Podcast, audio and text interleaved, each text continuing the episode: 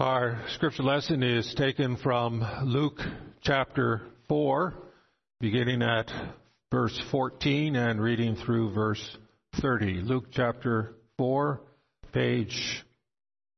Uh,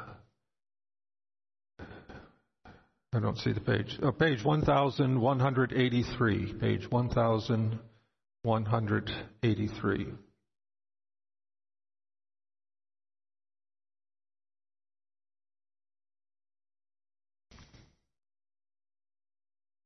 Luke chapter 4, verse 14. Then Jesus returned in the power of the Spirit to Galilee, and news of him went out through all the surrounding region. And he taught in their synagogues, being glorified by all. So he came to Nazareth, where he had been brought up. And as his custom was, he went into the synagogue on the Sabbath day and stood up to read. And he was handed the book of the prophet Isaiah. And when he had opened the book, he found the place where it was written, The Spirit of the Lord is upon me, because he has anointed me to preach the gospel to the poor. He has sent me to heal the brokenhearted, to proclaim liberty to the captives, and recovery of sight to the blind, to set at liberty those who are oppressed, to proclaim the acceptable year of the Lord. So he closed the book and gave it back to the attendant and sat down. The eyes of all who were in the synagogue were fixed on him. And he began to say to them, Today this scripture is fulfilled in your hearing. So he bore witness. So all bore witness to him and marveled at the gracious words which proceeded out of his mouth. And they said, Is this not Joseph's son? He said to them, you will surely say this proverb to me, Physician, heal yourself. Whatever we have heard done in Capernaum, do also here in your country. Then he said, Assuredly I say to you, no prophet is accepted in his own country. But I tell you truly, many widows were in Israel in the days of Elijah when the heaven was shut up in three years and six months, and there was great famine throughout all the land. But to none of them was Elijah sent, except to Zarephath in the region of Sidon, to a woman who was a widow. And many lepers were in Israel in the time of Elisha the prophet, and none of them was cleansed except Naaman the Syrian. And so all those in the synagogue, when they heard these things, were filled with wrath, and rose up and thrust him out of the city. And they led him to the brow of the hill on which the city was built, that they might throw him down over the cliff. Then, passing through the midst of them, he went his way. Thus far, the reading of God's Word. May He add His blessing to it. Beloved of the Lord, as we prepare to come to the Lord's table and to remember Jesus, I want to do so in the light of this passage which reminds us why Jesus came into the world. In this passage, Luke introduces us to the earthly ministry of Jesus, to the character of his ministry, and to two great themes of his earthly ministry. That he came to bring good news to the poor, and that he came to be rejected, to suffer, and to die. Now, Luke does that by focusing our attention on his reception at Nazareth. It's interesting that Luke skips over the Galilean ministry of Jesus, particularly in Capernaum. Not that he's unaware of it, uh, he makes reference to the fact that when Jesus came out of the wilderness after being tempted of the devil for 40 days, uh, that he went to Galilee and that he preached in a lot of synagogues and uh, did a lot of things. And uh, later on, uh, he quotes Jesus as saying to his the people of Nazareth that they want him to do what they had heard of Jesus doing in Capernaum. So uh, Luke is well aware that Nazareth isn't the first place that Jesus went to after he came out of the temptation time in the wilderness, but it still is the first event that he describes in any detail because it is a significant event in that it encapsulates these two great themes of Jesus' ministry. And so he uses it to introduce us to the themes that he will unfold in his later uh, gospel accounts. And therefore, it's also a good summary for us when we come to remember Jesus or uh, when we are observing, as many of the churches uh, do at this time of year, uh, remembering why Jesus came into the world, his advent, his coming. Uh, it's a good summary also in that regard as well.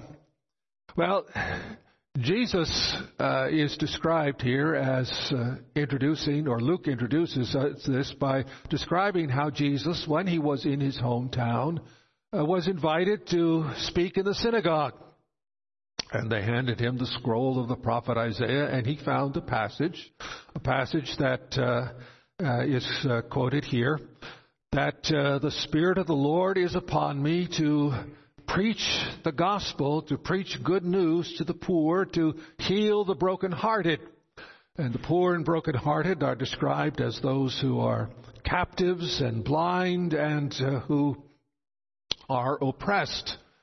Uh, Jesus is saying, I'm come, I'm come uh, to help suffering people. He uh, it doesn't limit this to those who are physically or materially poor or uh, physically captive or physically blind or uh, physically oppressed because he uses the word brokenhearted. Uh, we are also free to interpret these words uh, spiritually or metaphorically. That is, the uh, physically blind represent those who are spiritually blind. The physical uh, captives represent those who are held captive by sin. And uh, the uh, physically oppressed are those who are oppressed by the presence and power of sin whose uh, lives have been made miserable because of sin.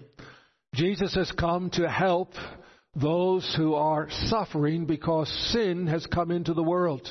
Sin causes all kinds of problems. It causes physical blindness and it causes spiritual blindness. It causes physical oppression and spiritual oppression. It causes uh, physical poverty and uh, material poverty and spiritual poverty. Uh, it uh, is something that Jesus is concerned about. He sums it all up by saying, I have come to proclaim the acceptable year of the Lord. The acceptable year of the Lord, and that is a reference to the year of Jubilee. Moses uh, made clear that every uh, uh, seven years they were to have a time of forgiveness, but then every uh, after seven sevens, uh, 49 years, the 50th year was the the great year of jubilee when everything went back to the way it was supposed to be when people who were in debt were completely relieved of their debts and uh, people who had lost their property, their inheritance that was their family inheritance, a gift from God at the time that they entered into the promised land. Anybody who had lost that because of well, laziness or bad business decisions or uh, famine uh, that uh, and, and drought and things of that nature, anybody who had lost their property could be restored to their property. It was a time of forgiveness and a time of restoration. And of course, the year of Jubilee pointed to the fact that we all have fallen uh, into sin and into debt to God. Uh, we owe Him uh, a debt because of our sin. And we have been expelled from our inheritance, expelled from the Garden of Eden, but uh, more uh, to the point, expelled from the presence of God anywhere in the world.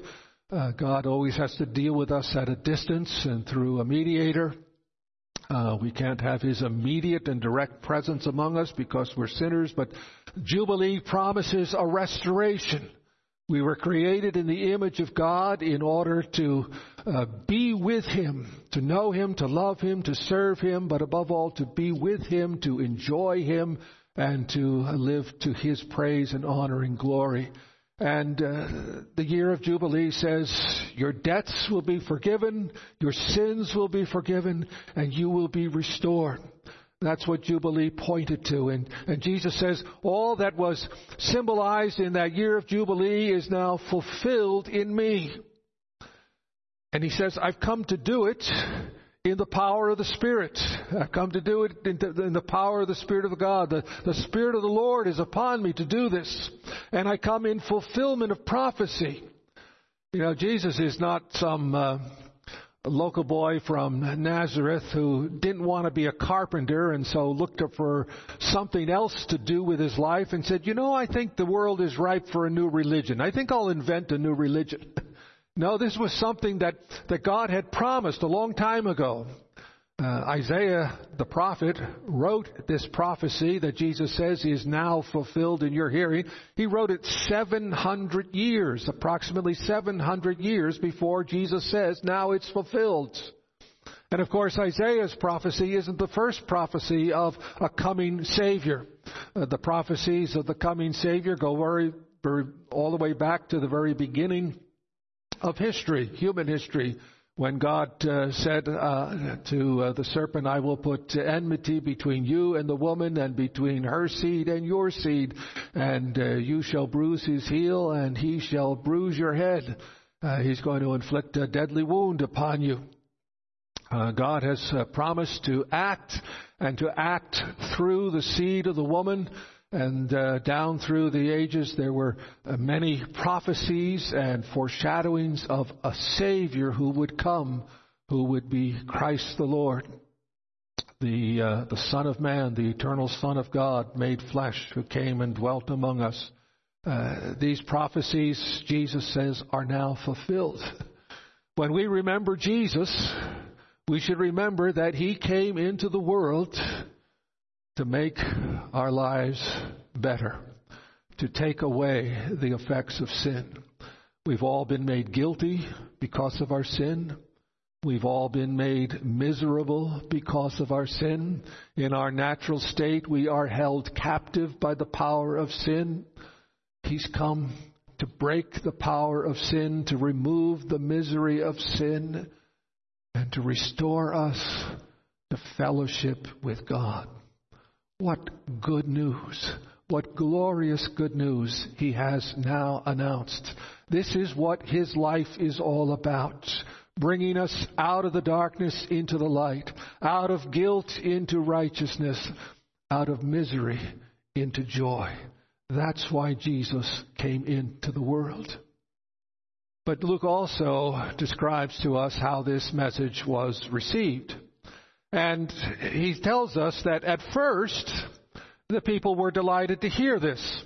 They were delighted to hear it because there was a lot of uh, messianic hope and expectation uh, going on as Jesus began his public ministry. This was due to the fact that uh, ever since Zechariah and Elizabeth uh, announced that they would have a child, and Zechariah made clear that he had seen a vision and that uh, uh, when John was born, he gave a prophecy concerning John, how he would be the forerunner for the Christ. Well, that news had spread, and so for 30 years, people had been expecting great things, and then Jesus had gone to John the Baptist and been baptized, and John the Baptist had pointed him out, and and now Jesus had done a Galilean ministry that people in Nazareth had heard about and how he had done miracles. And, and so the people in Nazareth were excited.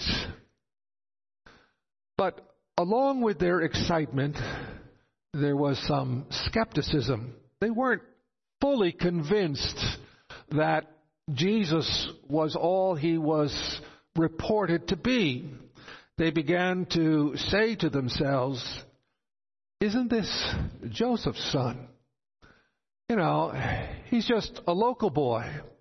They're, they're proud that a local boy has made a name for himself and maybe made their town a little bit more famous because uh, it would become known that he was from Nazareth. But after all, he's just a Nazareth citizen like us. We know his father, we know his mother, we, we know his brothers isn't he just uh, putting on airs a little bit? Are we supposed to uh, really consider him such a great person?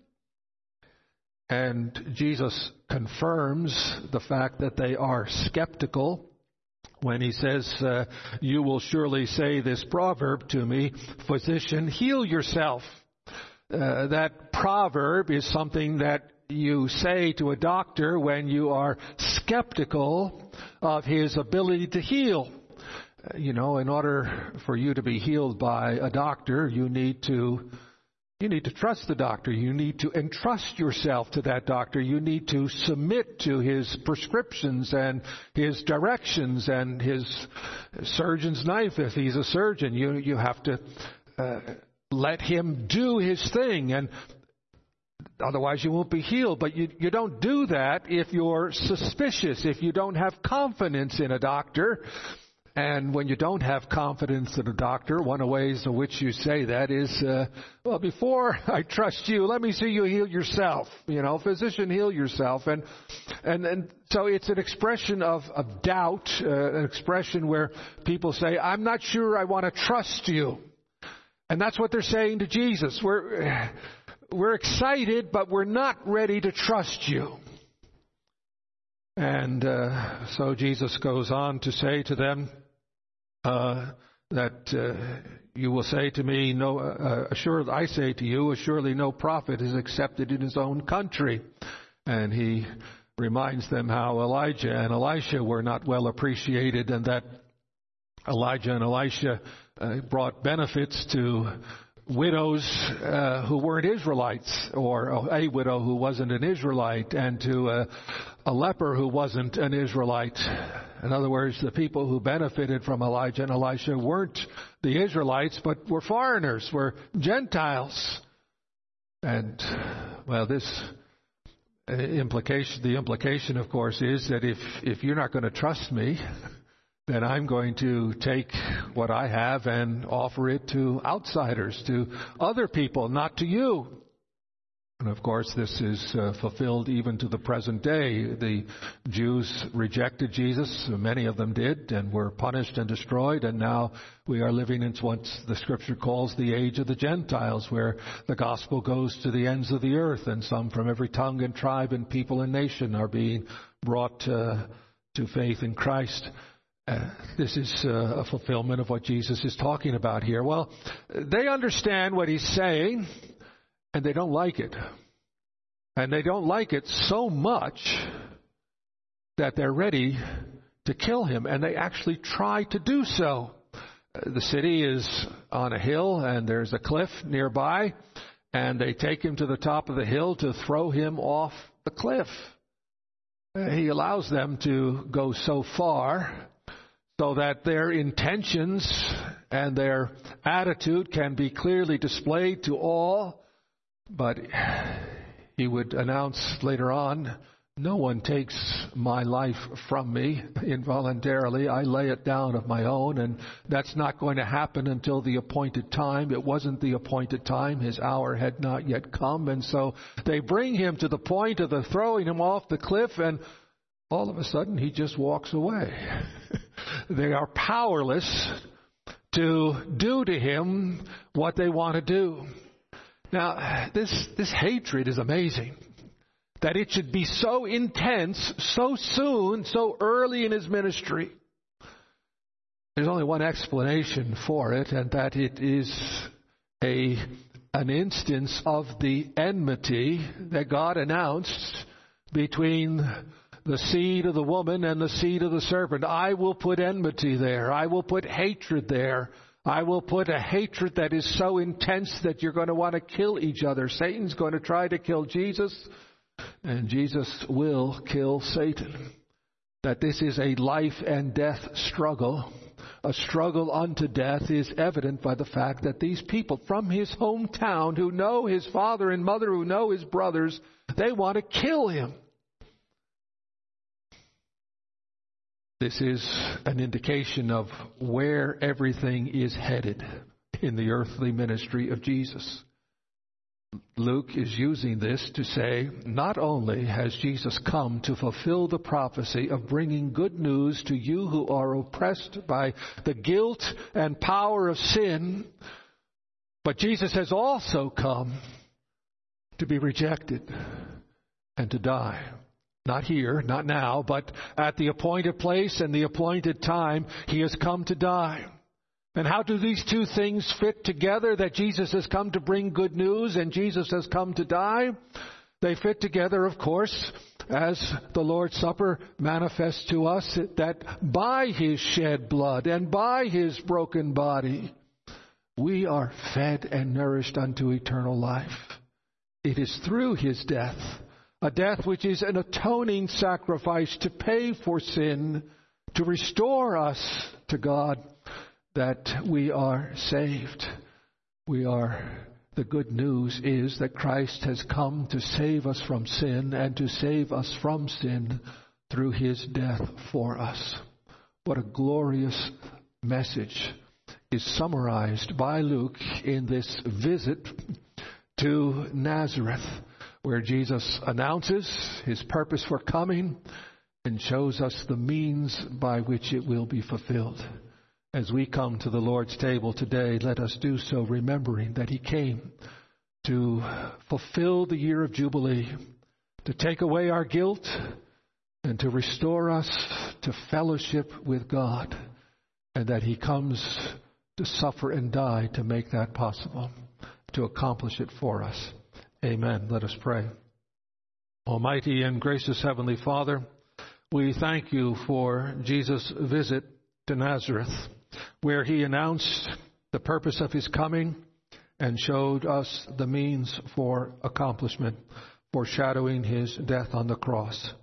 We pray, O oh Father, that as we come to the Lord's table, we may remember Jesus in this regard to, with uh, joy and gladness, that he has taken away our guilt, that he is restoring us uh, to fellowship with you.